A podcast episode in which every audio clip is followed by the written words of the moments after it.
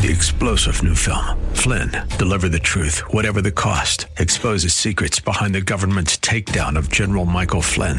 Flynn knew what the intel world had been up to. He ordered the first audit of the use of contractors. This set off alarm bells. He told the truth. He was the most dangerous person for Donald Trump to hire. They had to get rid of Flynn. Flynn, deliver the truth, whatever the cost. Available now. Watch it today. Go to salemnow.com. Salemnow.com. In the midst of depression, our adversary, the devil, would tell us that we are all alone, and nobody has experienced the depth of despair that we are experiencing. And again, that comes straight from the father of lies, as we'll see next on Abounding Grace with Pastor Gary Wagner.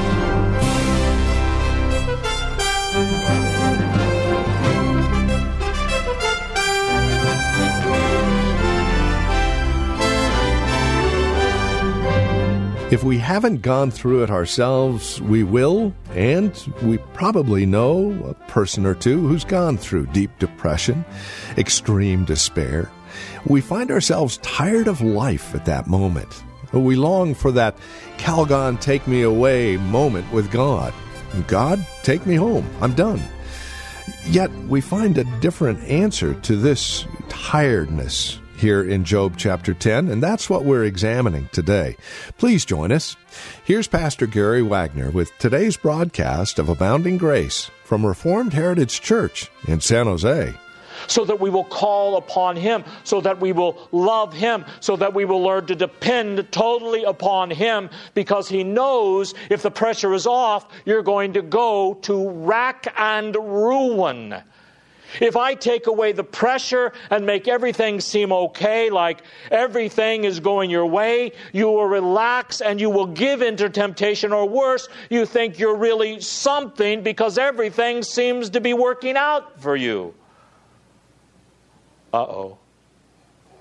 If everything is always working out for us and going just the way we would like it to go, we really need to take inventory of our lives. And if things are not going well and we're struggling, we also need to take inventory because either way, the Lord is teaching us listen, you are weak. You need to trust me. You need to call upon my name. So go back to Job. We don't need to know what God is doing with us. All we need to remember is that He will do with us what is best for us. Because God made us from our parents' watery substance. We think we can define the process or understand that process. Beloved, nobody understands it. It's a total miracle. Every single human being that has been formed by God is a walking miracle. Well, they think they can explain it. So, because you and I owe our existence to God, that means He's free to do with us whatever He wills, my friends. And we can either complain bitterly, this isn't fair, I'm sick of this, I want an easier life, I want my spouse to be more loving and care more about me, I want my children to be better, I want more money, a better job, whatever it may be. That, beloved, is not our prerogative because we do not own ourselves and we don't get to chart our own course. God owns us and we own our very existence to Him. Well, Job forgets this a little bit. In verses 14 through 17, quite frankly, Job is completely confused, and he admits it. Verse 14, he says, Lord, if I sin, you know it, and you won't acquit me of my iniquity. But in verse 14, he says, If I be wicked, woe to me. If I am righteous, even then I'm not going to lift up my head. Now, he's not saying it doesn't matter if I'm wicked or I'm righteous, either way, I'm done for. That's not what he is saying. He's simply saying, Lord, I know that you are righteous and you see all things and you know if I'm sinful. Therefore, if I am wicked, woe to me.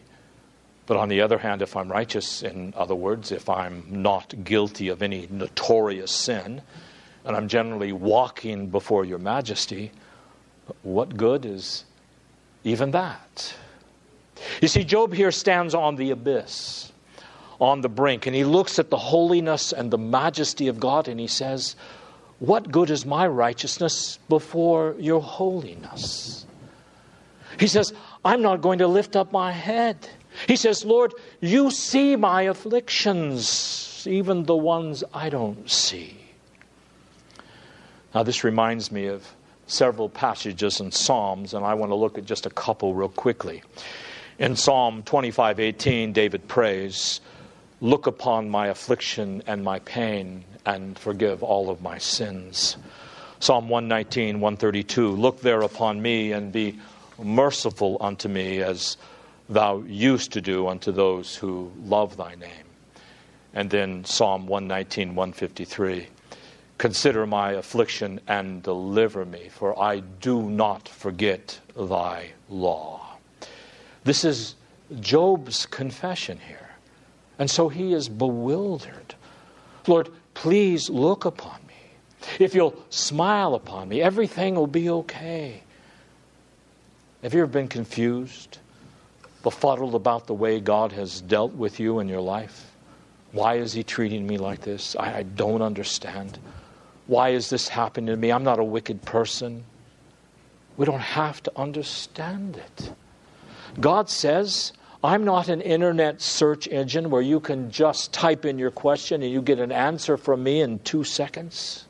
He says, Most of the time, I just want you, when you feel the pain and the troubles of life and you feel my pressures coming on you, to just say, Lord, smile upon me and it will be okay. You don't need to ask the questions, just trust me. That's what's troubling Job more than anything else. It's not his children, it's not his goods, it's not his health. It is, Lord, if you will just smile on me if you will just look upon me so that I know at some level you are with me and I feel your loving presence, uh, it'll all be okay. I can then walk through the valley of the shadow of death all my life if I know that you are with me, that your rod and your staff are there comforting me. So please remember here is the righteous response. When all the props of life are knocked away, and when it seems like God has given you a bad run of things, here's the response a godly man makes Lord, please see my afflictions and give me relief. Now, his afflictions are not diminishing, verse 16. They are actually increasing. He feels like God is hunting him like a lion he says, Lord, you've dealt with me in the past so marvelously, so miraculously. I don't get what's going on now. Lord, all of these witnesses are against me. It seems like your wrath is increasing. It's not like Job has any new physical problems per se here. It's just that he is more and more burdened by everything the longer the time passes, and he doesn't hear from God. Most of the time, when life is going tolerably well, it's easy for us to think God is just a bigger version of us. He's there, you know, just to get us out of our scrapes. He's there to make sure life just goes smoothly on like we think it should. Well, as you already know, that's not the way God is. God has a master plan. It is a detailed plan for our lives, and He is going to sift us, and He's going to try us, and He is going to prove that He is God and we are not. It's easy to say, Lord, you're sovereign. Lord, my life is in your hand when everything's going well. But let it be our health taken away. Let our children or our spouse die or really struggle with something, or our income is reduced, or our liberties are taken away, and we suddenly have to become refugees in order to worship God and raise our families in His fear, and we cry, Foul! This isn't fair! Lord, how could you do this to me? So please remember, when you look at your life, you may not see any huge glaring sins, but every godly man and woman like Job will feel in himself that he is guilty of countless sins that he cannot see. So we run to the Lord and we ask for mercy, and he is gracious to grant it. So, this must be our response to our trials. Lord, look upon me. Be merciful unto me. You alone are my God, my Savior, my Lord. Well, verses 18 through 22 are terrible. Job's faith here is just a tiny, tiny flicker. He turns back to what he said in chapter 3 Lord, why was I born? He said, I wish I would have died immediately. Or verse 19, I wish they would have just carried me from the womb to the tomb. Job is a weeping saint, and we love him, but we can't walk with him here. Especially when he says in verse 20, Are not my days few? Cease then and let me alone. Leave me alone? What if God leaves me alone? If God leaves me alone, life becomes a living hell. If God leaves me alone, there's no comfort for me anywhere. I may turn to the bottle or to drugs or to hedonism or whatever it may be, but there is nothing for me. So we can't walk with Job here, but we can understand he adored God. Job loved the Lord with all his soul, strength, and mind. But where is he? Where is that love of my life? So let's be careful of judging him too harshly because we've not been tested like Job was here. Very few of us in this room have been tested to any extreme. But even if we have, we have Christ crucified, Christ raised and reigning for us at God's right hand, and we have the completed scriptures. We have the Holy Spirit in ways that Job did not have him. So rather than condemn, condemn Job, let's cry with him Lord, help me. Look upon my afflictions. You see, at least Job here is wrestling with the Lord. He hasn't killed himself or just given up. He hasn't gone to anything to try and dull his pain. Now, he does say in verses 21 and 22, Lord, please go ahead and complete your work. I am ready to die. And this is rough for us to hear. But Job has hope in the resurrection. And we'll see that coming up in other chapters. So Job is not here a wicked man or talking as an unbeliever. But on one level, he says, My soul is dark. Without you, life is darkness, so go ahead and complete your work. My life is chaos, disorder. Go ahead and finish me. Now, if Job had not been a godly man, suicide would have been a viable option. But Job is a godly man. And as a godly man, he kept crying to the Lord.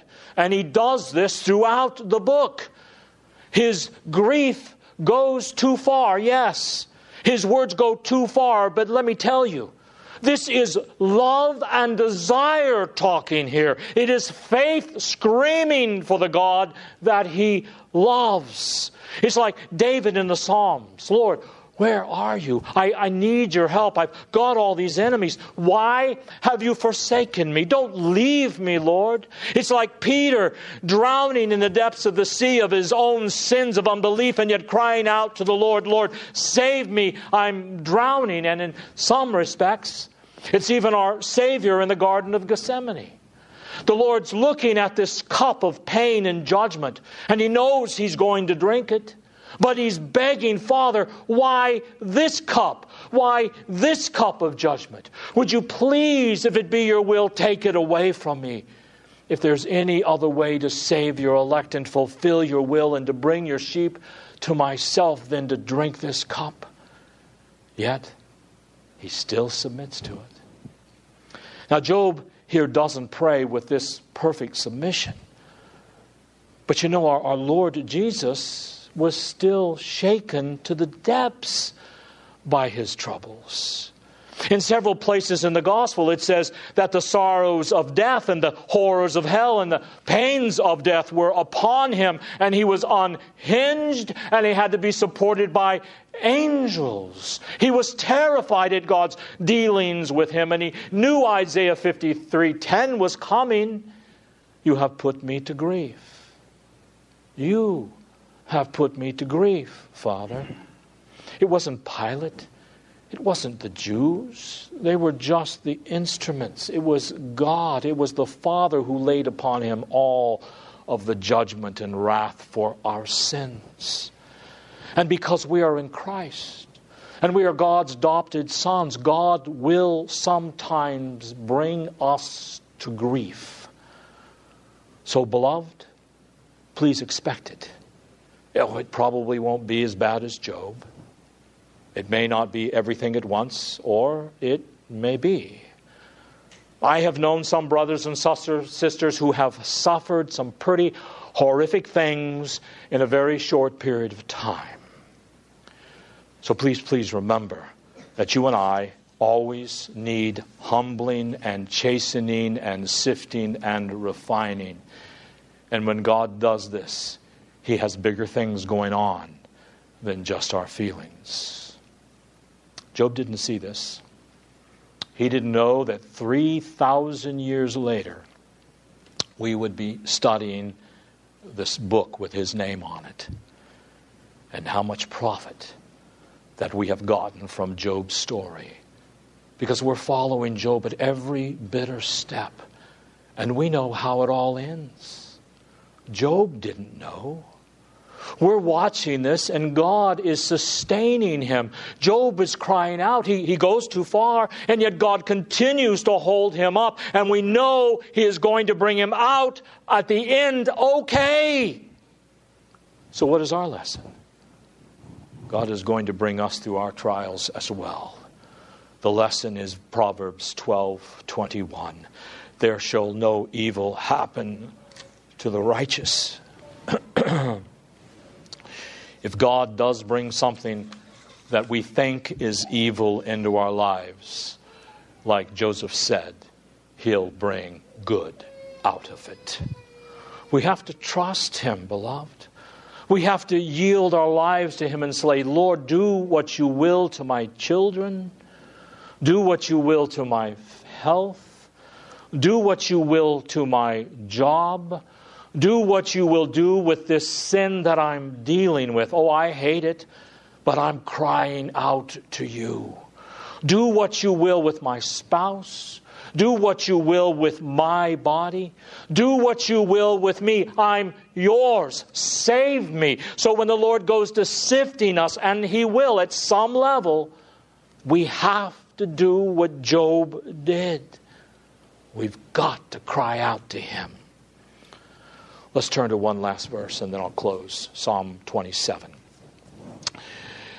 I can't get over the fact that all these things we are studying in Job, and even though he goes too far sometimes, he is still crying to God. And this is very much like Psalm 27, verse 7. When I cry with my voice, have mercy also on me and answer me. When he said, Seek ye my face, my heart said unto you, Thy face, Lord, will I seek. God says to us at all times, Ask and it will be given to you. Seek and you will find. Knock and the door will be open. And in this we can be like Job. He says, Like the sea billows roll, and I cry out to God. Lose your job cry out to God. Suffer persecution, cry out to God.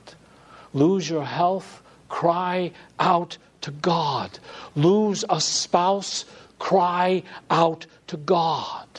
Concerned about what's going to happen to you tomorrow, cry out to God. Cry to Him. No one in this room has ever cried out to God perfectly, but we must cry, beloved. How do we know when our little children are in trouble. They don't sit in the room and say, Hey, mommy, daddy, I just fell off my bed and my head is bleeding. Will you come in here when you get the chance and help me? Oh, that's not the way it is. They're screaming, Come in here and come now. Do you cry like that? Give God no rest, my friends. That is the lifeblood of faith. Give Him no rest. Lord, if you take my health, I'm going to cry out to you and I will continue until you heal me. So if we're crying out to Him, we're doing what Job did. God says, Seek my face. And our soul says back to him, Your face, Lord, will I seek. Job survived because of this, and we will too, because of all those who seek the Lord will live. And you can bank on that. Don't bank on having an easy life. Don't bank on having everything going your way. Don't bank on being the one to whom God is going to say, well, you know, I'm not really going to test this Christian too much because he's really special and I want him to have an easy life. Do you remember what Job said to his two disciples who said, Lord, when sitting on your throne in all of your pomp and glory, can you allow us to sit on your right hand and your left hand? Now, I don't think this was necessarily a sinful request. I don't think that these men were trying to share God's glory. I think they just wanted to bask in his glory. So, what did Job, Jesus say to them? Well, it's not mine to give who sits on my right hand or who sits on my left. But I'll tell you this unless you're willing to drink the cup that I drink of, unless you're willing to carry the cross, unless you are completely willing to deny yourself, that is the only way you'll sit with me. And they say, Lord, we are willing. Jesus says, You're right, you will drink this cup. So, at some level, we're going to get some drops of suffering in this life. And at times, they may be big gulps for a while. We're going to get some testing. As I have said before, God will throw faith into the fire because He wants to purify us and He wants to refine us. So, what are we supposed to do? We're to call upon the name of the Lord. He alone, my friends, is our rock and our salvation. He alone is the one who saves. He alone is our God. Amen. Let us pray. Father, we thank you for Job's cries and how instructive they are for us. And we pray that you would have us follow his example of calling upon your name, wrestling with you. Lord, we thank you that we have your completed word and that you have lifted up our heads and have ascribed to us your righteousness by virtue of your righteous life. We no longer need to be confused. You have endowed us with faith and persuaded us that you are able to keep that which we have committed unto you against the day of your judgment.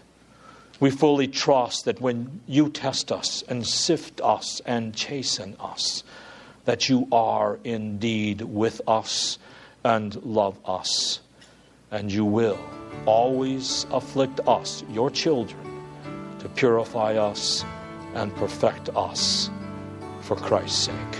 Amen.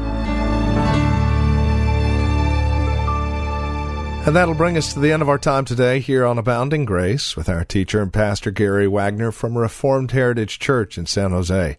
Thank you for joining us today. It's our hope and prayer that we've been able to encourage you in Christ and stimulate your walk in Him. To address questions, comments, prayer requests, or concerns, please call or write to us. We'd love to talk with you. 408 866 5607 is our phone number 408 866 5607. You're also welcome to visit our website. Drop us an email when you do, reformedheritage.org. Real simple, reformedheritage.org. A lot of information there about who we are. We would invite you again to stop by, reformedheritage.org Or if you're writing to us, the address is PMB, Post Mailbox 402, and the address is 1484 Pollard Road, Los Gatos, California. 95032. That address can be found on our website, reformedheritage.org, or again, simply call 408 866 5607. Copies of today's program are just $5. Mention today's date and we'll get a CD out to you. And please remember that we are listener supported, which means when you link arms with us financially, we're able to continue the ministry here on this station. It's a great way to study God's Word together, isn't it? And we'd love to continue to do so. Would you prayerfully consider how God might be leading you to partner with us? We'd love to hear from you. Again, won't you call 408 866 5607 or reformedheritage.org. Sunday services, by the way, if you'd like to join us, are 2 in the afternoon. We're located at Lone Hill Church, 5055 Lone Hill Road in Los Gatos. Directions can be found at our website, reformedheritage.org. Again, Sunday services are at 2 p.m. Further information can be found again at reformedheritage.org or by calling 408 866 5607. Thank you for joining us. Until next time, God bless.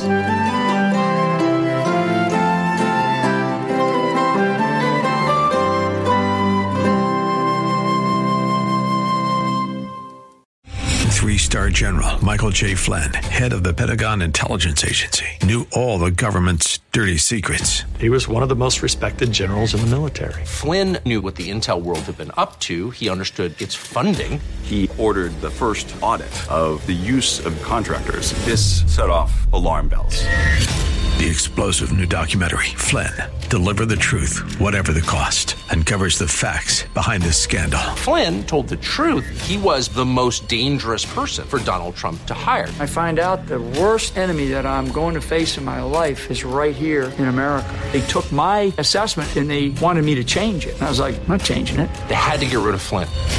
With in depth interviews, archival footage, and never before seen personal records of the man behind the headlines. I just felt like I was drowning. Flynn, deliver the truth, whatever the cost. Available now. Watch it today. Go to salemnow.com. Salemnow.com.